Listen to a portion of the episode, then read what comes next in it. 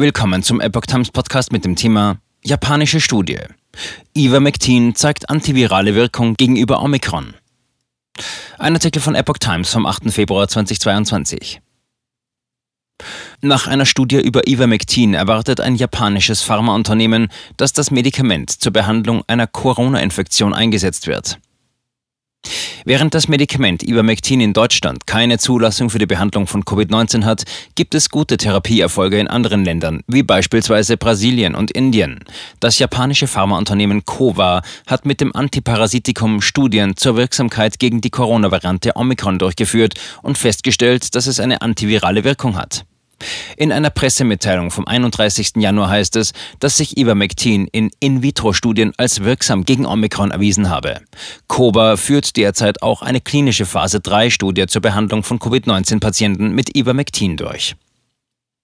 Antivirale Wirkung das Unternehmen, das mit der Kitasato-Universität in Tokio zusammenarbeitet, erklärte, dass Ivermectin bei allen mutierten Stämmen einschließlich Alpha, Delta und Omikron die gleiche antivirale Wirkung hat. Ivermectin unterdrücke die Invasion des Virus und hemme seine Replikation. Es wird erwartet, dass Ivermectin als therapeutisches Medikament Tablette für alle neuen Coronavirus-Infektionskrankheiten eingesetzt werden kann, heißt es in dem Bericht. Ivermectin wird von der Weltgesundheitsorganisation WHO seit über 30 Jahren zur Behandlung von Parasitenbefall eingesetzt. Freiwillige Helfer haben das Medikament in afrikanischen Ländern verteilt, wo es sich als äußerst wirksam erwiesen habe, heißt es in dem COVA-Bericht. Weltweit haben 22 Länder den Einsatz von Ivermectin für die Behandlung von Covid-19 auf der Grundlage mehrerer Studien ganz oder teilweise zugelassen. Kontroverse Diskussion in den USA. In den USA wird das Medikament derzeit kontrovers diskutiert. Die Arzneimittelzulassungsbehörde FDA hat die Verwendung von Ivermectin zur Behandlung von Covid-19 nicht genehmigt, obwohl das Medikament bei Menschen zur Behandlung einer Vielzahl von Erkrankungen eingesetzt wird.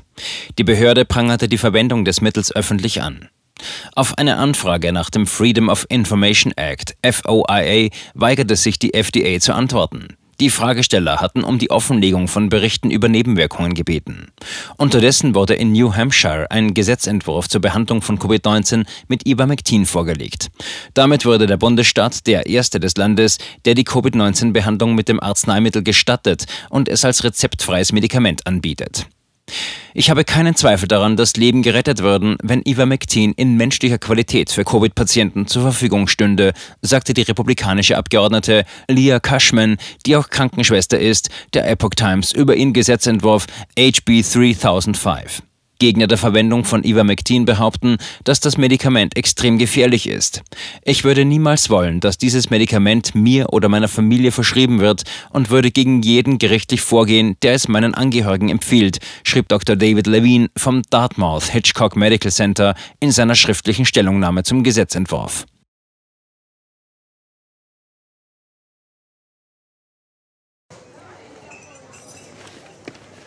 Bis Brot ich ess, das Lied ich sing.